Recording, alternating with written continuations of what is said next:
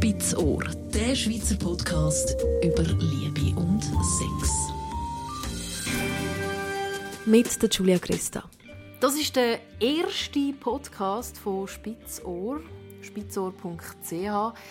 Mit der Danja Schifftan, der Sexologin, besprechen wir Themen über Sex und Liebe und das in die äh, zweite Woche, also zweimal im Monat erscheint so ein Podcast. Also nehmen wir uns jedenfalls vor, dass wir das machen. Wir sind da inne in der Praxis. Ich glaube, du sagst mehr Zimmer, oder Daniel? Nein. Du sagst schon Praxis, genau. Und wir fangen mit einem recht grossen Thema an. Was ist guter Sex? Man bespricht das ja etwa die mal so mit Kolleginnen oder mit Kollegen oder die sagen mal so, wow, das ist mega gut gewesen oder oh, das ist super oder oh, nein, das ist so Katastrophe gewesen und ah, wir haben ein super Sexleben, ah, wir haben ein super Liebesleben etc. Im Bett läuft es rund. Wenn ich jetzt eine Kollegin habe, die mir sagt, die Nacht ist super gewesen, dann sagt sie ja, es war einfach gut gewesen. Das ist doch eigentlich mehr individuell, wenn man das jetzt behauptet, oder?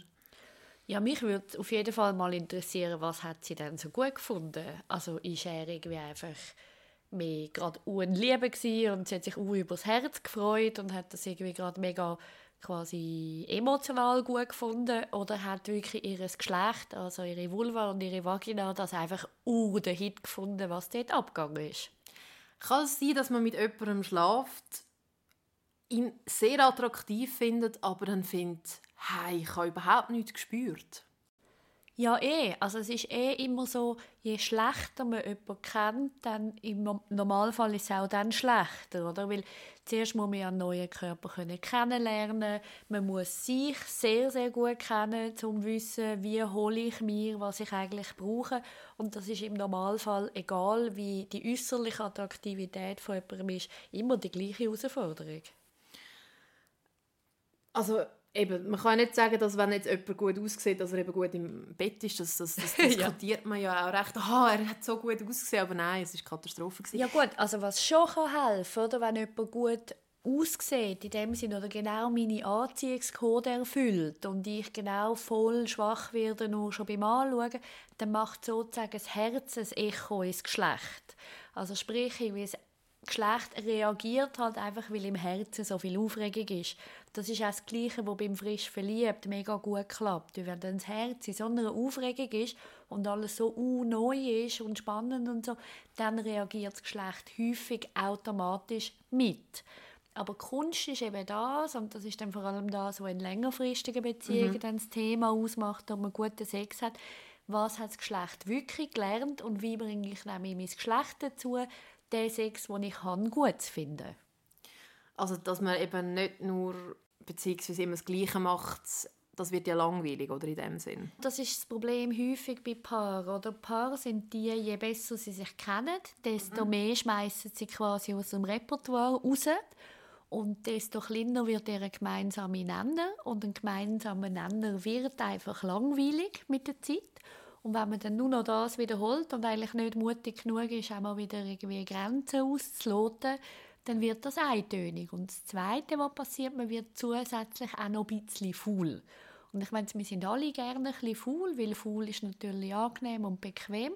Aber wenn man nämlich als Volk beim Faulsein immer mehr einfach nur auf dem Rücken liegt und irgendwie lässt, passieren, dann ist das einfach auch noch so, dass dann der Körper weniger hergibt. Es kann ja sicher sein, dass äh, es Paar gibt, die das irgendwie seit Jahrzehnten gleich machen und sie behaupten, sie haben guten Sex. Äh, jein. Also was die dann häufig behaupten, es funktioniert gut oder wir haben es gut, aber eigentlich kommt nie die Antwort, wir haben im Fall auch guten Sex und machen seit 15 Jahren genau das Gleiche. Also das gibt es eigentlich nicht. Außer sie lügen. Das gibt es natürlich im Sex sowieso mega viel. Also, dass die Leute gegenüber anderen viel besser darstellen, wie sie es erleben, ist schon so. Also auch Paar erzählen selten von wirklichen Konflikten, die sie haben, den Freunden gegenüber, weil was könnten ja dann Freunde von einem denken? Und das will man ja dann nicht. Mhm. Aber kommen wir einmal auf guten Sex. Das heißt, guter Sex ist sicher mal besser, wenn man die andere Person kennt. Das genau. ist so ein das, oder? Das ist ja meistens so, man hat äh, vielleicht eine Liebschaft oder so und je mehr man mit dieser Person Sex hat, desto besser kennt man die Person und desto intensiver wird es etc. Das ist ja so ein bisschen so. Es gibt aber auch noch eben bei Diskussionen, sagt man, der ist schlecht und der ist gut. Ja. Gibt es also einen Sexgott und einen Sexmuffel? ähm, jein. Also es ist so, wir haben uns alle sehr individuell unsere Müsterli beim Sex angewöhnt. Und je besser ein anderer genau das Müsterli auch hat und je mehr der quasi genau meine Vorlieben trifft, intuitiv sozusagen, desto guter, also quasi besser empfinde ich das. Und dann sage ich natürlich, der kann das gerade auch gut. Also wenn eine Frau mega gerne Oralsex hat, weil sie einfach von diesen Zungen erregt wird, und einen Mann, auf einen Mann trifft, der das gerade auch gerne macht und auch vielfältig und differenziert und genauso wie sie das will, dann findet sie natürlich, das ist ein Hirsch und ein Held und überhaupt. Wenn aber genau so eine Frau, die mega auf Oralsex steht und ihre Vagina nicht wirklich entwickelt hat und dort nicht so viel gespürt, der bringt einen, der uh, gute Sachen mit seinem Penis kann machen und mega versiert ist und in seiner Bewegung mega spannend, das bringt der dann nichts. Und dann wird die nicht sagen, dass der gut war, obwohl der für einen anderen der Wahn wäre. Du hast etwas äh, Spannendes gesagt. Eine Vagina versiert ist oder, oder so ein bisschen gewöhnt ist. Kann man die trainieren in dem Sinn? Ja, unbedingt. Man muss sie sogar trainieren. Also das ist ein Thema, das wir sicher noch ausführlich werden mhm. haben. Aber es ist einfach schon spannend. Ganz viele Frauen sagen, sie spüren ihre Vagina nicht. Und dann heißt das auch, all die Nerven, die schlafen eigentlich. Und viele Frauen stimulieren sich während dem Sex vor allem klitoral noch nebendurch. Und dann muss man schon verstehen, dass dann eigentlich der Penis in der Scheide nicht wirklich so viel Sinn macht. Also per se. Es ist vielleicht ein gutes Gefühl, zum Beispiel ausgefüllt zu sein oder der andere so näher spüren oder so in die Richtung. Aber eigentlich wirklich so die Berührung vom Penis mit der Vagina ist für viele Frauen oder für die einen Frauen irgendwie so ein bisschen, naja, kann man sein lassen. Also guten Sex kann man üben, ist so ein bisschen... Genau, weil das heißt nämlich auch als Schlussfolgerung, je mehr von diesen Nerven ich entwickle und auf je mehr verschiedene Art ich die entwickle, desto mehr erlebe ich und je mehr ich erlebe und empfinde, desto mehr Sex will ich haben. Und je mehr Sex ich will haben, also je mehr mir das quasi gibt, desto besser empfinde ich den ja dann auch. Viel auch in Diskussionen kommt ja eben vor, was so die eigenen Gelüste sind und wenn die dann befriedigt werden, dann ist es gut in dem Sinn. Aber kann man grundsätzlich von gutem Sex reden? Gibt es das Wort überhaupt? Jein.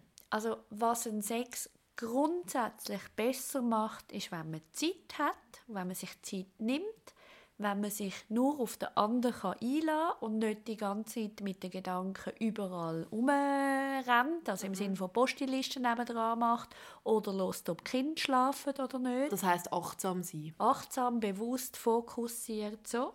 Ein Sex ist immer spannender, wenn er bewegter ist, also so wie man ist, wenn man frisch verliebt ist. Und ein Sex ist immer dann spannender, wenn die Geschlechter jeweils, also ein Penis und eine Vagina, quasi wie eben mehr empfinden. Also das heißt, je sicherer er sich auch ist, dass die Erregung kann aufgebaut und erweitert und gesteigert werden kann. Gut, Sex ist natürlich auch nicht nur äh, ähm, eben Vagina und Penis, sondern auch Küssen, Vorspiel etc. Und da ist ja dann auch so ein bisschen Präferenz, tut sich die Person extrem um mich kümmern oder habe ich es lieber, wenn es hart ist oder das ist ja dann auch wieder ein bisschen individuell, oder? Ja, du sprichst gerade ein mega gutes Thema Vorspiel oder auch häufig geht das so ein bisschen verloren in längeren Beziehungen. Also man gibt sich dort wie nicht mehr so drin. Aber natürlich, ein Vorspiel ist vor allem eigentlich sozusagen die Aufwärmphase. Mhm. Und je länger und je ausführlicher die Aufwärmphase ist, je mehr von dem Körper mit reinkommt, desto mehr sind wir schon völlig im Feuer und finden dann eben jede Berührung krasser und intensiver und besser. Und abgesehen davon, auch für die Emotionen ist das mega wichtig, weil je mehr von meinem Körper dabei ist, desto mehr ist auch mein Herz dabei und meine Emotionen positiv eingestellt auf den anderen. Also desto lieber habe ich ihn im Endeffekt auch. Und das ist ja dann auch oft der Fall, eben wenn man frisch verliebt ist, völlig auf Wolke 7, dann, dann ist ja das Vorspiel wahrscheinlich genauso lang wie der Sex, wenn nicht irgendwie doppelt so lang, weil man ja irgendwie die ganze Zeit am Umfummeln ist oder was Absolut. Und das ist ja positiv dann so schlussendlich, oder? Genau. Und das Spannende ist aber auch Leute, die sich zum Beispiel gewöhnt sind, Versöhnungsex Sex zu haben. Also eigentlich sogar dann, wenn sie noch verrückt sind aufeinander, aber Körper berühren sich und sind sich näher, dann ist man nachher auch nicht mehr so verrückt. Aber ganz viel sagen die Frauen, nein, ich lasse mich doch nicht anlangen oder ich will ihn doch nicht anlangen oder sie, wenn ich ihn sie doof finde. Und dann nimmt man sich aber auch eine Chance, dass sozusagen Körperbrücke machen können, um sich wieder zu vertragen. Also was ich mir jetzt aus dem Gespräch herausnehme, ist eigentlich, dass, dass je achtsamer ähm, der Sex war und auch mehr bewegt worden ist, also ein bisschen aufeinander eingehen wichtig ist, je besser ist der Sex. Irgendwie so ein bisschen da. Also Ja, der mit dem Aufeinander eingehen würde ich eigentlich rausnehmen. Weil wenn zwei Leute dort liegen, die es probieren, dem anderen recht zu machen, dann haben beide nichts davon. Also gescheiter ist die Optik, je mehr ich mir für mich raushole, je mehr ich schaue, dass ich bekomme, was ich brauche und mich so bewege, wie mir das gut tut und äh, mich dort, also seine Hand nehmen, ihre Hand nehmen, dort her tun, wo ich das gerne habe und der andere das auch macht, dann haben wir zwei im Bett, die das Optimum rausholen und wo quasi dann wirklich auch so können in eine Vollekstase kommen, wenn sie das wollen. Kommunikationsstichwort, oder? Es, man muss zeigen, was einem gefällt. Ja, das ist sowieso so. Das ist ein Punkt, den ich glaube nie wird verstehen, dass die Leute immer beim Sex den Eindruck haben, der andere können Gedanken lesen. Und der spürt doch und der sieht doch, was ich eigentlich will. Und ich habe doch zuckt und ich habe Das ist völliger Quatsch. Der andere kann das nicht. Der kommt aus einer ganz anderen Welt. Auch wenn zwei Frauen miteinander im Bett sind oder wenn zwei Männer miteinander im Bett sind. Welten sind einfach immer, immer verschieden. Und man muss lernen, sagen, was einem gefällt. Und dort kommen die Leute immer auf die Idee, das ist doch peinlich oder nicht romantisch oder irgendwie so. Das ist doch völliger Kabis. Ich sage ja auch, welcher Film mir gefällt. Und dann kann man auch sagen, am Schluss, jetzt, wenn man so mal beim Schluss von so einem wunderbaren Tete-a-Tete ist, also ich weiss es nie, eben, soll man dann sagen, es war super gewesen, der anderen Person, oder es war ein guter Sex gewesen. Soll man das sagen? Ja, ist immer lustig, oder? Mit Kompliment ist man immer zurückhaltend, aber mit quasi Kritik ist man immer sehr schnell. Also schön ist natürlich, wenn man so empfindet, dass man dem anderen das auch sagt, auch sagt. Was sicher nicht sehr produktiv ist, dass man am Schluss sagt, so, und jetzt hocken wir an, jetzt führen wir ein Buch darüber, wie es eigentlich war. Den Punkt hast du gut gemacht und den hast du im Fall nicht so gut gemacht und so weiter. Also das ist nie eine gute Idee. Aber wenn man wirklich merkt, es gibt Teile in dem Sex, die einfach sich wiederholen, die man irgendwie nie so recht gut findet und wo der andere auch mit allen Kommunikation offensichtlich jedes Mal wieder vergisst, kann man durchaus mal in einem ruhigen Moment anhocken und sagen, du, ich würde gerne mal über den Sex reden, wann hast du Zeit? Und dass man sich dann am besten beim Laufen mal darüber austauscht, was man eigentlich lieber hätte. Und nicht, wie es vor allem die, viele Leute machen, nur immer zu sagen, was man einfach nicht gern hat. Wenn man immer nur sagt, was man nicht gern hat, dann weiß man noch lange nicht, was man eigentlich gern hat. Also lieber sagen, was man gerne hat. Vor allem. Thema guter Sex ist nur noch eine Ergänzung, die ich kann. Man muss nicht immer meinen, da geht es ums Kamasutra und um verrücktere Stellungen, weil irgendwann ist das auch ausgeschossen oder liegt einem gar nicht. Sondern Quintessenz ist wirklich, je mehr ich sowohl mit Herz und Geschlecht dabei bin und je reichhaltiger ich mir das selber gestalte, desto mehr habe ich davon und desto mehr will ich das auch haben. Danke vielmals, Tanja Schifftan, Sexologin. Auch nächstes Mal haben wir ein sehr interessantes Thema, und zwar Hygiene, sauber sein für Sex, das nächste Mal. Spitzohr. Spitzohr.